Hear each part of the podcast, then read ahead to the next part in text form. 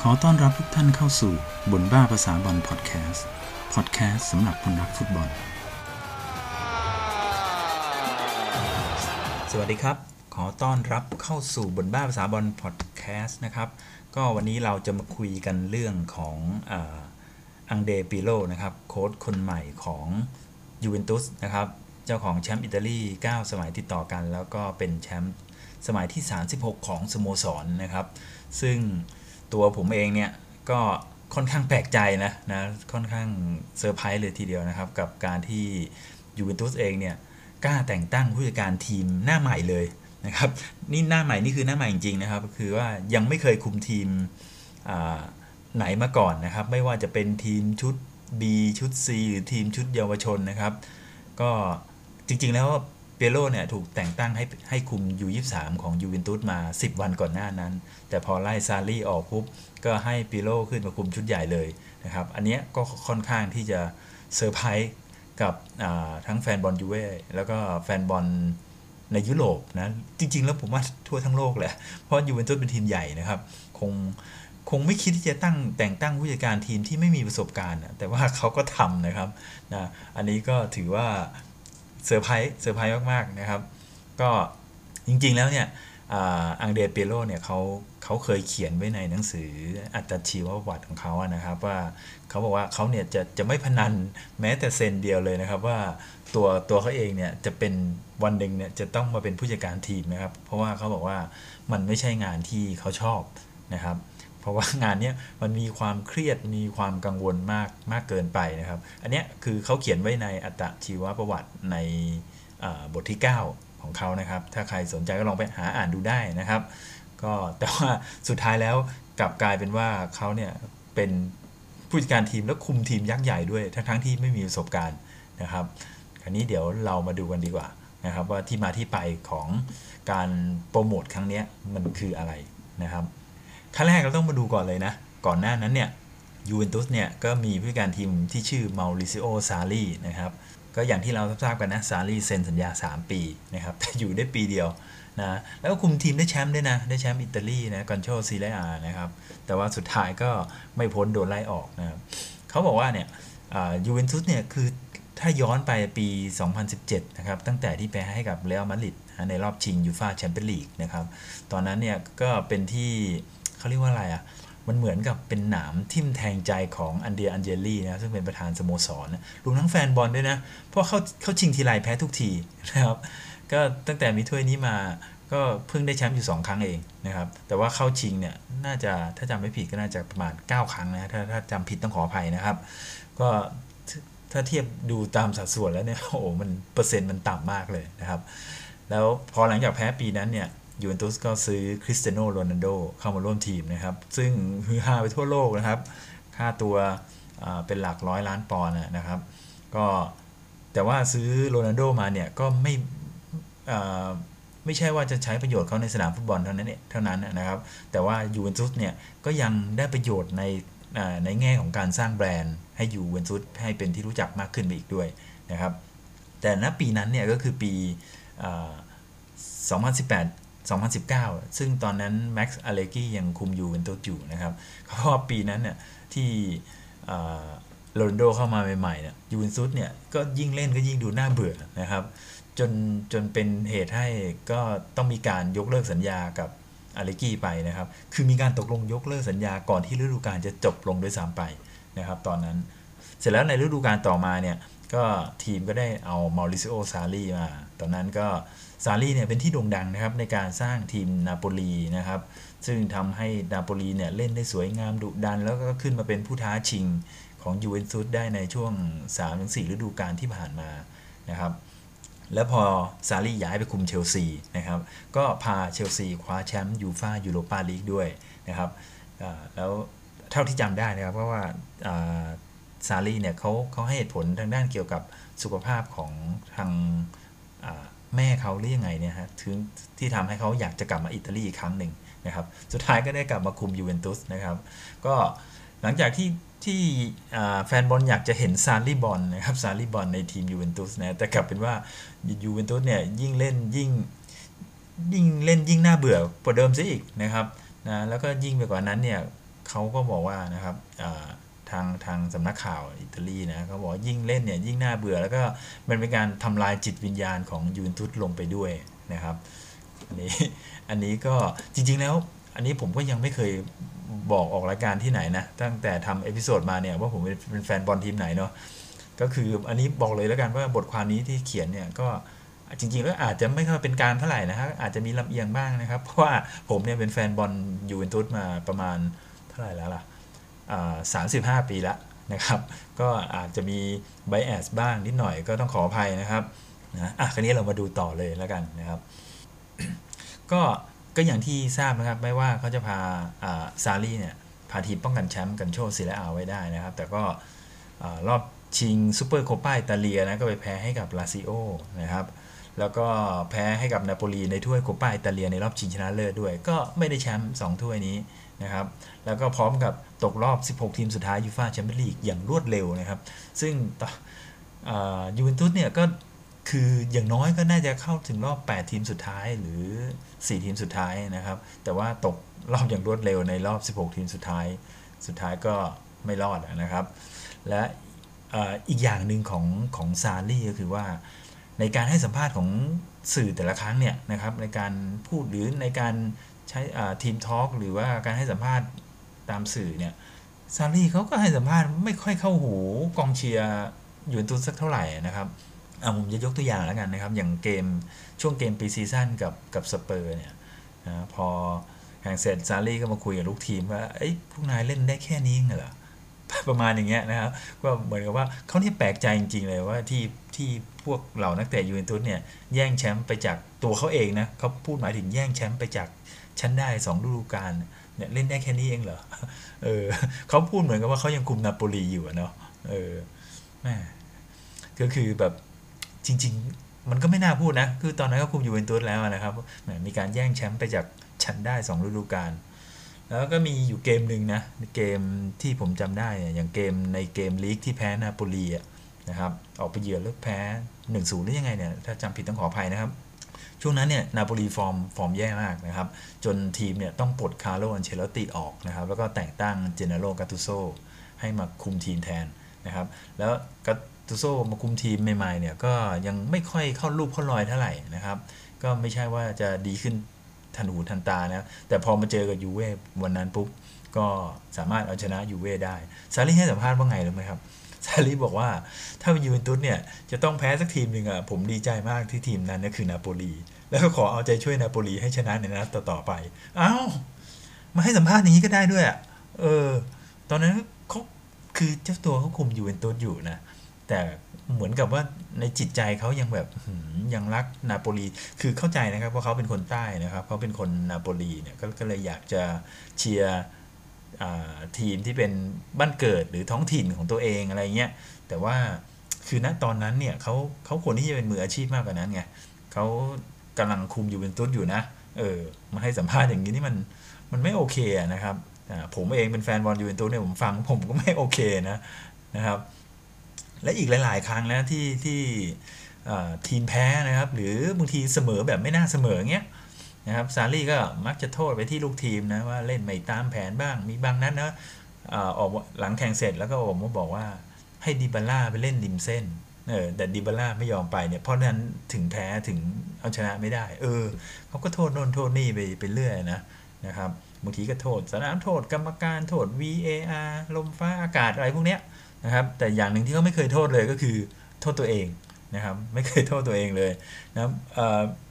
ลูชาโนมอจจี้นะครับถ้าใครจำได้นะคนนี้เขาเป็นอดีตผู้บริหารของยูเวนตุสนะก็เลยเคยออกมาให้สัมภาษณ์บ่อยๆนะว่าซารี่เนี่ยเป็นคนที่ชอบแก้ตัวนะครับมีผิดพลาดอะไรก็แก้ตัวนะครับโยนความผิดให้คนโน้นคนนี้แล้วก็หาข้ออ้างอะไรอยู่เรื่อยๆนะครับจนบางครั้งเนี่ยเวลาเขาพูดเนี่ยยังทำให้มีข่าวมานะว่าคริสเตียโน โรนัลโดถึงกับกรอกตาเหมือนกับโอ้โหอะไรวะเนี่ยอะไรเงี้ยเบือนหน้าหนีอะไรอย่างนี้ก็มีนะครับก็เรียกได้ว่าซารี่เนี่ยตกงานเพราะว่าทัศนคติของตัวเขาเองเนี่ยอาจจะไม่มืออาชีพหรือเปล่าผมไม่รู้นะว่าเขาจะเรียกว่ายังไงนะครับแต่ว่าก็คงไม่เข้ากับวัฒนธรรมของยูเว่นะครับนะก็สุดท้ายก็ ไปกันไม่ได้นะครับก็ต้องแยกทางกันไปนะครับคำถามต่อมาคือว่าทำไมจะต้องเป็นอังเดปิโลนะครับก็มีแฟนบอลบางคนนะบางทีผมก็ได้ยินไม่ใช่ได้ยินก็เห็นที่เขาโพสต์กันนะครับว่าเฮ้ยเปียโรเนี่ยคุมทีมอยู่23 10วันยังไม่แพ้ใครเลยนะถึงได้ขึ้นมาคุมทีมชุดใหญ่นะครับแต่จริงๆแล้วยังไม่เคยคุมทีมสักนัดนะแต่ว่าก็ไม่แพ้ใครก็จริงนะครับเพราะว่าไม่เคยคุมทีมสักนัดนะครับแต่ว่าอันเจลี่เนี่ยประธานสโมสรเนี่ยเขาออกมาบอกนะครับว่าทีมเนี่ยจำเป็นที่จะต้องเสี่ยงนะครับซึ่งทุกอย่างคือทุกครั้งทุกการตัดสินใจมันก็มีความเสี่ยงอยู่ด้วยกันทั้งนั้นนะตอนที่ทีมเนี่ยแต่งตั้งอันโตนิโอคอนเต้มาเข้ามารับหน้าที่ใหม่ๆนะครับนั่นก็คือการเสี่ยงเหมือนกันนะครับแล้วก็ถือว่าเป็นการเสี่ยงที่ได้ผลนะครับเพราะเป็นครั้งแรกที่ยูเวนตุสเนี่ยขึ้นมาจากซีรีย์บีนะครับแล้วก็มาเป็นแชมป์อีกครั้งหนึ่งนะครับส่วนตอนที่แต่งตั้งแม็กซ์อาเลกี้เนี่ยคือคอนเต้อยู่3ปีนะแล้วคงมีปัญหากันนะคอนเต้ก็ลาออกแยกทางไปนะครับแล้วก็ทีมก็ไปหาคนมาใหม่นะครับก็คือได้แม็กซ์อาเลกี้มาอันนี้ก็เสี่ยงอีกเหมือนกันเพราะว่าเป็นอดีตโค้ชของเอซิมิลานนะครับซึ่งแฟนบอลยูเวนตุสเนี่ยไม่มีใครต้อนรับเขาเลยสักคนนะครับก็ได้รับการต่อต้านอะไรอย่างมากมายนะครับแต่ว่าพอเขาเข้ามานะครับแล้วก็ทำทีมรักษาแชมป์ได้มาตลอดนะอาเลกี้อยู่มา5ปีนะครับทำทีมได้5กาโชเนี่ยได้5แชมป์ส่วนถ้วยอื่นเนี่ยผมจำไม่ได้แน่นอนนะครับแต่ก็มีพวกโคป้าอิตาเลียซุปเปอร์โคป้าอะไรอีกนะครับและที่สำคัญก็คือยังเข้าชิงยูฟ่าแชมเปี้ยนลีกอีก2ครั้งถึงแม้ว่าจะไม่ได้แชมป์เลยก็ตามนะครับแต่ก็ถือว่ามีเกียรติประวัตินะครับก็อันเจลี่เขาบอกว่าเนี่ยทุกอย่างมันก็ต้องเสี่ยงกันทั้งนั้นนะครับนะส่วนอังเดเปโร่เนี่ยนะครับหลังจากที่เขาออกจากยูเวนตุสไปในปี2015นะครับเขาไปเล่นอยู่ที่เมเจอร์ลีกกับนิวยอร์กซิตี้อีก2ปีนะครับแล้วก็แขวนสตาร์ทปี2017นะครับก็เขาก็ยังไปมาหาสู่นะไปมาหาสู่กับเพื่อนร่วมทีมในสโมสรนะครับไปมาหาสู่กับเจ้าหน้าที่นะก็มีการเข้ามาแล้วก็พูดคุยกันแล้วก็มีการรวมทั้งผู้บริหารใช่นะมีการพูดคุยกับผู้บริหารอยู่เป็นประจำเหมือนกับเรียกว่าเขาเป็นหนึ่งในครอบครัวของยูเวนตุสไปแล้วนะครับซึ่งช่วงที่เขาแขวนสตาร์ทไปแล้วเนี่ยเขาก็เข้ามาอบรมโค้ชของสหพันธ์ฟุตบอลอิตาลีครั้งหนึ่งนะครับก็ไม่ใช่ครั้งหนึ่งหลักสูตรหนึ่งนะครับการอบรมโค้ชของสหพันธ์ฟุตบอลอิตาลีเนี่ยก็รู้สึกว่าจะคุมทีมได้เฉพาะเซเรบีนะครับแล้วก็ทีมพวกทีมหญิงหรือทีมเยาวชนแค่นั้นเองแล้วก็เป็นผู้ช่วยนะครับเป็นผู้ช่วยผู้การทีมหรือผู้ช่วยโค้ชเนี่ยในระดับซีเรียเอได้แต่ยังไม่สามารถเป็นเฮดโค้ชของซีเรียเอได้นะครับก็เลยต้องไปอบรมเพิ่มก็คือในหลักสูตรโปรไลเซนของยูฟ่าตอนนี้ก็จบมาแล้วนะเพิ่งจบมาเมื่อกลางปีที่ผ่านมานี่เองนะครับก็ตอนนี้ก็คุมเซเรียอาได้แล้วนะครับซึ่งหลังจากก่อนหน้านั้นเนี่ยเขาก็ยังรับงานประปรายนะครับเป็นคอมเมนเตอร์ให้กับสกายบ้างอะไรบ้างพวกนี้แต่สิ่งหนึ่งที่เขาไม่เคยเปลี่ยนเลยก็คือเขายังติดต่อสโมสรอยู่ตลอดเวลานะครับอันนี้ผมว่าอันนี้เป็นจุดสำคัญที่ทำให้อันเจลี่เนี่ยไว้เนื้อเชื่อใจเขานะครับเขาบอกว่าไอ้ช่วงที่อันเจลี่ปลดซารี่ออกไปแล้วนะครับก็ที่ปัจจัยสำคัญที่ทำให้เขาแต่งตั้งปิโร่ขึ้นมาเพราะว่าปิโร่เนี่ยเข้าไปเสนอไอเดียของตนให้กับอันเจลี่ฟังนะครับให้กับท่านประธานเนี่ยฟังแล้วท่านประธานเนี่ยก็รู้สึกว่าประทับใจในไอเดียของเปโร่นะครับแต่ผมก็ไม่ทราบนะว่าเขาเสนออะไรกันไปนะครับนะก็แล้วเขายังได้รับการสนับสนุนจากผู้บริหารคนอื่นๆด้วยนะครับไม่ว่าจะเป็นพาเวลเนตเวตนะเป็นรองประธานสโมสรนะครับแล้วก็ฟาบิโอปาราติชีนะครับซึ่งเป็นผู้อำนวยการนะก็ทุกคนสนับสนุนทั้งหมดสุดท้ายก็เลยโอเคจริงๆแล้วมันเร็วมากนะถ้าใครจำได้นะครับก็คือพอปลดซารี่ปุ๊บอีกแป๊บเดียวเองอะรู้สึกว่าไม่ถึง24ชั่วโมงเนี่ยมั้งก็แต่งตั้งปิโร่ขึ้นมาเลยนะครับก็เรียกว่าทันทีทันควันนะครับก็ปิโร่อาจจะไม่มีประสบการณ์ในการคุมทีมภาคสนามหรือประสบการณ์ในการฝึกสอนนะครับแต่ว่าเขาก็มีคุณสมบัติอื่นๆนะที่อันเจลี่เนี่ยต้องการนะแล้วก็หวังว่าเขาเนี่ยก็จะเร่งพัฒนาทีมให้ดีขึ้นนะแล้วก็อย่างรวดเร็วด้วยนะครับจริงๆก็คือปิโร่เข้ามาเนี่ยไม่ต้องเรียนรู้อะไรมากนะครับวัฒนธรรมองค์กรหรืออะไรยังไงนะครับสไตล์หรือว่าความเชื่อทัศนคติคือเขาซึมซับมาที่นี่หมดละเพราะฉะนั้นมันก็เลยง่ายนะครับผมทำให้ผมนึกไปถึงมิเกลอาร์เตต้านะที่กลับมาคุมทีมอาร์เซนอลนะครับ คือทุกคนรู้จักดีเนี่ยอะไรมันก็เลยง่ายนะครับเขาบอกว่านะยูเวนตุสเนี่ยเขาเชื่อว่าเปโรเนี่ยมีคุณสมบัติความเป็นผู้นำสูงนะครับนะแล้วเขาก็จะสามารถสร้างทีมของเขาเนี่ยเพื่อไล่ตามหาความสำเร็จครั้งใหม่ให้กับสโมสรแห่งนี้ได้นะครับซึ่งการตัดสินใจแต่งตั้งเปโรเนี่ยเพราะว่ามันสโมสรก็บอกนะว่ามันเป็นเรื่องธรรมชาติมากเลยในสไตล์ยูเวนตุสเนี่ยเพราะว่าเขาเข้ากับที่นี่เป็นคนของที่นี่นะครับนะเป็นคนที่เล่นให้กับเราติดต่อทุกคนที่นี่มาตลอดแล้วมันก็การแต่งตั้งเขามันรู้สึกไม่เหมือนกับไม่มีอะไรเปลี่ยนแปลงกับทีมนะครับก็ยูเวนตุสก็คือยังเป็นยูเวนตุสอยู่นะครับก็หลังจากที่เขาได้รับการแต่งตั้งให้เป็นเฮดโค้ชอยู่23นะย้อนจากนั้นไปนิดหนึ่งปิโล่ก็ออกมาบอกนะครับว่าเขาเนี่ยต้องการที่จะเดินทางในเส้นทางแบบเดียวกับที่เป๊ป กัวร์ดิโอลานะครับด้วยการทีมแมนเชสเตอร์ซิตี้นะแล้วก็ซินดินซีดานด้วยการทีมเรอัลมาดริดนะครับที่เริ่มต้นจากทีมเยาวชนก่อนนะครับตอนนั้นเขาถูกแต่งตั้งคุมยู23ไงก็เริ่มต้นจากเยาวชนนะครับแต่ตอนนี้เยาวชนเขาเริ่มต้นได้เพียง10 วันยังไม่ทันทำอะไรเลยนะครับเขาก็ก้าวกระโดดข้ามขั้นนั้นไปละขึ้นมาคือทีมชุดใหญ่แล้วนะครับคราวนี้เราก็คงต้องลองมารอดูนะครับอังเดเปโรนะครับอดีตศิลปินลูกหนังและตำนานยูเวนตุสเนี่ยเขาจะสามารถนำจิตวิญญาณยูเว่กลับมาได้หรือเปล่านะครับหรือจะทำให้ทีมเนี่ยกลับมาเล่นบอลได้สนุกสนานเหมือนเมื่อก่อนได้ไหมนะครับอันนี้เราต้องติดตามดูนะซึ่งไอ้ฟุตบอลของเปโรเนี่ยนะครับจริงๆแล้วมันไม่มีใครรู้หรอกนะว่าฟุตบอลสไตล์อังเดเปโรเนี่ยเป็นยังไงนะครับคือไม่มีใครรู้อะไรเลยเพราะเขาไม่เคยคุมทีมให้เราเห็นถูกไหมครับก็อย่างจอร์โจ เคียร์เลนี่เนี่ยซึ่งเป็นกัปตันทีมยูเวนตุสอยู่ตอนนี้นะครับเขาก็แซวเปโรว่าเอ้ยมันเป็นงานหนักสำหรับเปโรนะเพราะว่าเปโรเนี่ยจะต้องรับงานคุมทีมก็คือคุมแล้วก็มาจัดการกับพวกมนุษย์อย่างพวกเราเนี่ย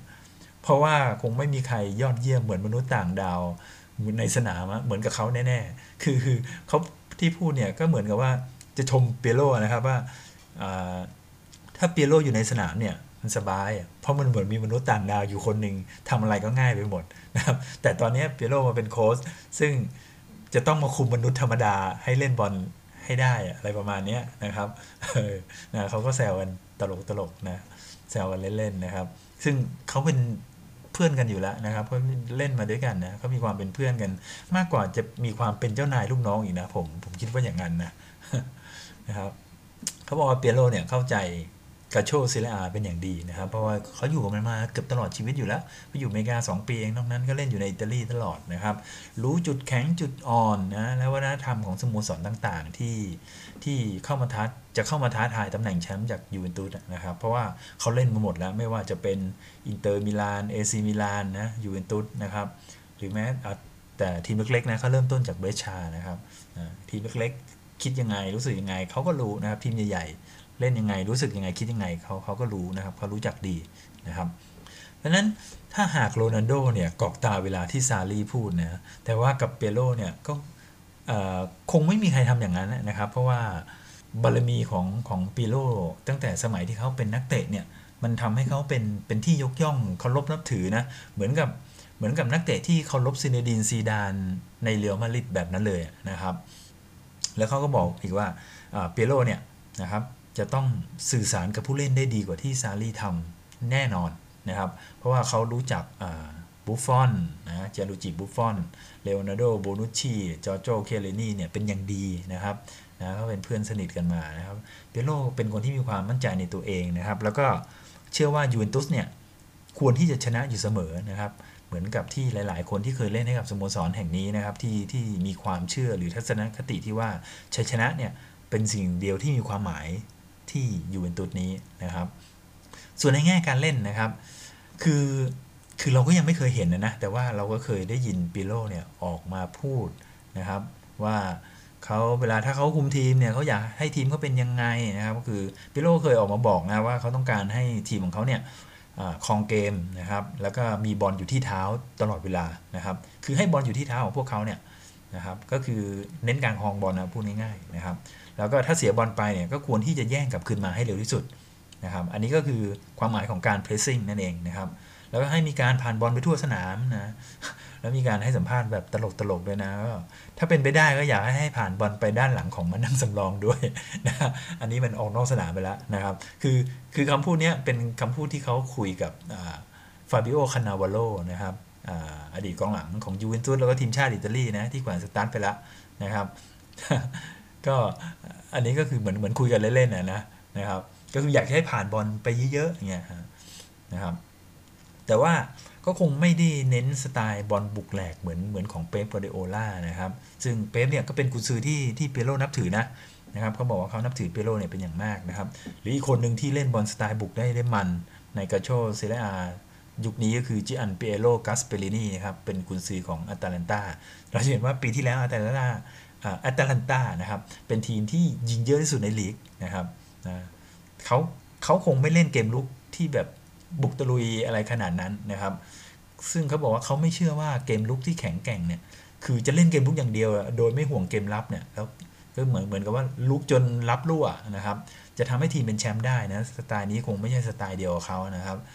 แล้วในหนังสืออัตชีวประวัติเนี่ยเขาก็เขียนไว้ว่าทีมที่จะเป็นแชมป์เนี่ยคือทีมที่เสียประตูน้อยที่สุดนะครับซึ่งแสดงให้เห็นว่าก็ต้องหลังแน่นไว้ก่อนละนะครับถ้ายิงไม่ได้ก็อย่าเสียประตูนะก็น่าจะเป็นสไตล์แบบนี้นะครับก็เหมือนกับมันทำให้ผมนึกไปถึงคำพูดของเซอร์เล็กฟูกุสันนะครับซึ่งเป็นอดีตกุนซือแมนเชสเตอร์ยูไนเต็ดนะครับเป็นคำพูดที่เซอร์เล็กเนี่ยถ้าจำไม่ผิดรู้สึกจะเขียนอยู่ในหนังสืออัตชีวประวัติของเขาด้วยนะครับว่าเกมลุกเนี่ยทำให้คุณชนะแต่เกมรับเนี่ยจะทำให้คุณเป็นแชมป์คมนะครับเกมลุกอ่ะอาจจะทำให้ชนะเป็นแมตช์เนี่ยแต่คุณจะได้แชมป์ได้เนี่ยคุณจะต้องมีเกมรับที่ดีนะครับซึ่งอันนี้ก็ถือว่าเป็นทัศนคติที่ดีนะผมว่าก็โอเคนะว่าจะไปบุกอย่างเดียวมันก็ไม่น่าจะได้นะครับซึ่งก็ตรงนี้ทำให้แฟนยูเวนตุสเนี่ยรู้สึกใจชื้นขึ้นมาหน่อยนะเพราะฤดูกาลที่แล้วยูเว่เสียประตูเกิน40ลูกอ่ะซึ่งไม่ค่อยเห็นบ่อยนักนะครับซึ่งแฟนๆเนี่ยก็คงไม่อยากให้เกิดแบบนั้นอีกนะจริงๆฤดูกาลที่แล้วที่ได้แชมป์เนี่ยก็ต้องถือว่าโชคดีด้วยนะเพราะว่าเวลาที่สะดุดเนี่ยคู่แข่งก็ดันสะดุดตามไปด้วยนะสังเกตง่ายๆหลังจากกลับมาเตะอีกครั้งหลังโควิดเนี่ยลาซิโอที่ไล่มาติดเนี่ยแพ้ติดกันเลยนะครับจนทำให้อันดับร่วงลงไปนะฮะอันนี้ถือว่าโชคดีนะครับซึ่งเรามาดูระบบการเล่นดีกว่าระบบการเล่นที่เปโรเนี่ยมีความชื่นชอบนะครับคือเขาบอกว่าเขาชอบระบบ 4-3-3 มากที่สุดนะครับแต่เขาบอกว่าทั้งนี้เนี่ยก็ต้องขึ้นอยู่กับตัวนักเตะด้วยนะครับถ้านักเตะเนี่ยไม่สามารถได้เข้ากับระบบนี้ได้นะครับก็จะดันทุลังไปนะมันก็อาจจะส่งผลเสียมากกว่าผลดีนะครับเพราะนั้นก็เลยต้องมีการถ้าเป็นอย่างนั้นนะสมมติว่าถ้าเล่นไม่ได้นะเขาก็จำเป็นที่จะต้องหาระบบใหม่ให้มันเหมาะสมกับตัวผู้เล่นที่มีอยู่คือไม่ยึดติดกับระบบนะครับพยายามคิดระบบใหม่ให้ผู้เล่นเนี่ยแสดงศักยภาพที่ดีที่สุดออกมาให้ได้มากกว่านะครับอันนี้คือทัศนคติของเปโรนะฟุตบอลของเปโรมันจะเป็นแบบนี้นะครับเดี๋ยวเราก็รู้การเปิดฤดูกาลจะเป็นแบบนี้หรือเปล่านะครับเพราะฉะนั้นสิ่งที่อังเดเปโรจะต้องทำในการเข้าคุมทีมยูเวนตุสนะครับเขาจะต้องทำอะไรบ้างนะเปโรเคยให้สัมภาษณ์ไม่ใช่ให้สัมภาษณ์คือตอนสมัยเป็นผู้บรรยายให้กับสกายนะครับก็มีอยู่นัดหนึ่งนะเปโรบอกว่ายูเวนตุสเนี่ยมีปัญญาที่จะซื้อคริสเตียโน โรนัลโดมายิงประตูให้นะครับแต่ว่าไม่สามารถหาคนส่งบอลให้เขาได้นะครับเพราะฉะนั้นปัญหาแรกก็คือเขาจะต้องเข้าไปจัดการแผงมิดฟิลด์นะครับแผงมิดฟิลด์เนี่ยเขาบอกว่าจะต้องทำให้มีความสมดุลนะครับไม่ใช่แค่เพียงที่จะเล่นเกมลุกโดยส่งไปให้โรนัลโดได้เท่านั้นแล้วก็แต่แผงมิดฟิลด์เนี่ยก็จะต้องเล่นเกมรับได้ด้วยนะครับโดยยืนเป็นกำแพงชั้นแรกเนี่ยเพื่อลดแรงกดดันในเกมรับให้กับแผงรับของทีมให้ได้ด้วยนะครับเราก็มาดูกันนะว่าเขาจะมีไอเดียในการทำยังไงนะครับส่วนกองหน้าของทีมเนี่ยมันเขาบอกว่ายอดเยี่ยมอยู่แล้วนะครับไม่ว่าจะเป็นคริสเตียโน โรนัลโดนะครับเปาโล ดิบาล่านะครับหรือแม้แต่ดาวรุ่งที่เพิ่งเซ็นมาใหม่นะครับอย่างเดยัน คูรูเชฟสกี้นะครับอันนี้ก็ถือว่าโอเคอยู่แล้วนะครับแล้วตอนนี้ยูเวนตุสเนี่ยก็ยังมีข่าวกับหลุยส์ ซัวเรสนะครับมีเอดิน เชโกเอดิสัน คาวานี่นะหรือแม้แต่จะเป็นเด็กเก่ายูเว่อย่างอาวาโร โมราต้านะครับหรือตอนนี้ล่าสุดก็มีมอร์เซ คีนอีกคนหนึ่งละนะครับคราวนี้ก็ต้องรอดูนะว่า สโมสรจะได้ใครมาเสริมในแผงหน้าก่อนเปิดฤดูกาลนี้นะครับส่วนทางด้านกองหลังเนี่ยไอกองหลังตัวกลางเนี่ยไม่น่ามีปัญหานะครับเพราะยูเว่เนี่ยมีกองหลังอายุน้อยค่าตัวแพงนะอย่างไอมัตไทเดลิกนะครับเนี่ยซื้อมาฤดูกาลที่แล้วนะเล่นแรกๆก็ยังเวอร์เวอร์หน่อยนะจนอะไรนะกองเชียร์แซวนะจะให้เดลิกไปเป็นผู้สาประตูนะเพราะทำแฮนด์บอลแทบทุกนัดนะครับแต่หลังๆมาเขาปรับตัวได้เนี่ยเขาเป็นกองหลังที่คือผมดูแล้วผมเขาเรียกว่าไงอ่ะมีความผมเชื่อใจเดลิกมากที่สุดอ่ะมากกว่าโบนุชชี่อีกหลังๆนะช่วงครึ่งฤดูกาลหลังเนี่ยรู้สึกเขาเล่นได้แน่นขึ้นนะจังหวะตัดเกมอะไรเขาโอเคอ่ะดีขึ้นนะครับส่วนไอ้ปัญหาแฮนด์บอลจากต้นฤดูกาลเนี่ยก็หายไปนะก็ไม่ต้องไปเป็นผู้สาประตูแล้วอันนี้แซวว่าเล่นนะครับนะคือดาวรุ่งเนี่ยเดลิกนะผมเรียกว่าไม่ใช่ดาวรุ่งนะเป็นตัวยืนแล้วในฤดูกาลหน้าแน่นอนนะครับบวกกับ2กองหลังประสบการณ์สูงเก่าเกมนะอย่างคิเอลินี่นะครับแล้วก็โบนุชชี่นะคิเอลินี่นี่ก็อายุเยอะแล้วนะครับก็มีแว่วๆว่าไม่แน่ว่าฤดูกาลหน้าจะเป็นฤดูกาลสุดท้ายหรือเปล่าก็ไม่ทราบนะฮะแต่ว่าเขาอายุเยอะแล้วส่วนใหญ่ก็จะตกเป็นตัวสำรองแล้วก็ประสบปัญหาอาการบาดเจ็บฤดูกาลที่แล้วค่อนข้างเยอะนะครับแล้วก็โบนุชชี่ซึ่ง2คนเนี้ยนะโฮเซ่มูรินโญ่เนี่ยก็ยกให้เป็นนักเตะระดับปรมาจารย์ในเกมรับนะเรียกเลยว่าเป็นของฮาวเวิร์ดในโลกฟุตบอลนะครับมูรินโญ่นี่เขาพูดนะผมไม่ได้พูดนะครับมูรินโญ่เขาบอกไว้นะครับแล้วก็ยังมีอีกคนนึงก็คือเมลีเดเมล่านะครับเป็นกองหลังชาวตุรกีนะอันนี้ตอนแรกๆผมก็ไม่เคยรู้จักหรอกนะครับพอเห็นมันเล่นแล้วโอ้โหเฮ้ยบูเก่งดีว่ะนะไอเดมิเล่าเนี่ยนะครับดูการเล่นสไตล์เนี่ยบูแหลกเลยนะครับก็ถ้าจะให้นึกถึงกองหลังยูเวนตุสสักคนหนึ่งนะผมขอนึกถึงเปาโลมอนเตโลแล้วกันนะกองหลังยูเวนตุสที่ได้ใบแดงมากที่สุดในซีเรียอานะครับเปาโลมอนเตโลของอุรุกวัยนะสมัยก่อนละนะครับถ้าใครยังเกิดทันก็คงจะรู้นะว่าผมพูดถึงใครนะครับถ้าใครเริ่มเชียร์ตั้งแต่สมัยนั้นนะครับซึ่งปัญหาเกมรับของทีมเนี่ยมันไม่ได้อยู่ที่เซ็นเตอร์ฮาล์ฟนะมันอยู่ที่ฟูลแบ็กมากกว่านะครับฟูลแบ็กทั้งสองข้างเลยนะครับตอนนี้มัน3วันดี4วันไข้นะแบ็กซ้ายนี่ก็อะไรล่ะอเล็กซานโดเนี่ยฟอร์มตรงไปเยอะนะครับส่วนแบ็กขวานี่ก็ไว้ใจก็ไม่ค่อยจะได้นะครับบางนัดก็เล่นดีบางนัดก็ดีแต่เกมลุกเกมรับแย่อะไรประมาณนี้นะครับต้องรอดูต่อไปนะว่าจะมีใครเสริมเข้ามาแล้วก็จะปรับให้เล่นแบบไหนอะไรยังไงนะครับเพราะฉะนั้นปัญหาหลักๆของยูทูบก็คืออยู่ที่ฟูลแบ็กกับกองกลางนะครับก็เป็นงานหลักของเปโลนะที่เขาจะต้องเข้ามาจัดการนะให้คำแนะนำหรือจะปรับเปลี่ยนอะไรยังไงก็อยู่ที่วิสัยทัศน์ของเขานะครับอีกประการหนึ่งก็คือการลดอายุเฉลี่ยของทีมซึ่งตอนนี้ยูเวนตุสมีนักเตะอายุเกิน30เยอะมากนะครับเราก็จะเห็นนะบุฟฟอนก็40กว่าไปแล้วตัวหลักๆนี่30อัพแทบจะทั้งนั้นนะโรนัลโดก็30กว่าเนาะ35นะครับโอ้โหเยอะมากนะครับเพราะนั้นอีกอันหนึ่งก็คือจะต้องลดอายุเฉลี่ยของทีมลงนะครับแต่ว่าตอนนี้นักเตะที่มีข่าวกับทีมเนี่ยก็อายุ30เกินทั้งนั้นนะครับลุยเซเลสเชโก้คาวานี่นะสามคนนี้ก็เป็นจอมเก่านะครับก็อายุ30ขึ้นแล้วทั้งนั้นนะครับอายุผมว่าได้มาก็คงใช้งานอย่างมากก็2ปีนะครับถ้าเซ็น3ปีเนี่ยมีหวังปีสุดท้ายได้ขอยกเลิกสัญญาแล้วไม่รู้เจ้าตัวจะยอมหรือเปล่าก็ไม่รู้นะเหมือนกับตอนนี้ที่ขายเคดิล่าก็ไม่มีใครยอมเคดิล่าก็ไม่ยอมยกเลิกสัญญานะครับอันนี้ก็เป็นความเห็นส่วนตัวนะเพราะว่าอายุเยอะๆเนี่ยจริงๆเราอายุเยอะอยู่แล้วนะทั้งทีมเนี่ยก็เอาอายุน้อยๆมาให้อายุเยอะๆประคองก็น่าจะได้นะแต่ก็ไม่รู้นะครับก็ต้องแล้วแต่นะผมกองเชียร์ผมก็มีหน้าที่เชียร์อย่างเดียวนะครับเพราะฉะนั้นสิ่งสำคัญที่สุดที่เปโลต้องทำก็คือต้องทำให้ยูเวนตุสเนี่ยกลับมามีความสุขกับการเล่นฟุตบอลอีกครั้งนะครับแล้วก็เพลิดเพลินคือเล่นให้สนุกอ่ะนะครับเหมือนกับที่ทีมที่ประสบความสำเร็จทีมอื่นๆที่เขาทำกันนะครับก็ต้องจัดการกับความสามารถของแต่ละคนให้เหมาะสมนะครับแล้วก็รักษาบรรยากาศความเป็นครอบครัวยูเวนตุสให้อยู่ในสโมสรแห่งนี้ต่อไปนะครับเพราะฉะนั้นสุดท้ายเนี่ยเราก็ต้องมาดูนะว่าอังเดเปียโรเนี่ยจะทำให้ยูเวนตุสเนี่ยเหล่าแฟนยูเว่เนี่ยหรือที่เราเรียกว่าในอิตาลีเขาเรียกว่ายูเวนิสต้านะครับจะประหลาดใจได้แค่ไหนนะชายที่ถูกขนานนามว่ามาเอสโตรนะครับจะสามารถสร้างความประทับใจให้กับกองเชียร์ยูเว่ในฐานะโค้ชได้เหมือนกับที่เขาทำในสมัยเป็นนักเตะได้หรือเปล่านะครับ เวลาเท่านั้นที่จะเป็นเครื่องพิสูจน์แล้วเราค่อยมาดูกันอีกทีตอนหมดฤดูกาลนะครับสำหรับวันนี้ขอบคุณที่ติดตามรับฟังมานะครับก็ค่อนข้างนานพอสมควรแล้วพบกันใหม่นะครับในเอพิโซดหน้าสวัสดีครับ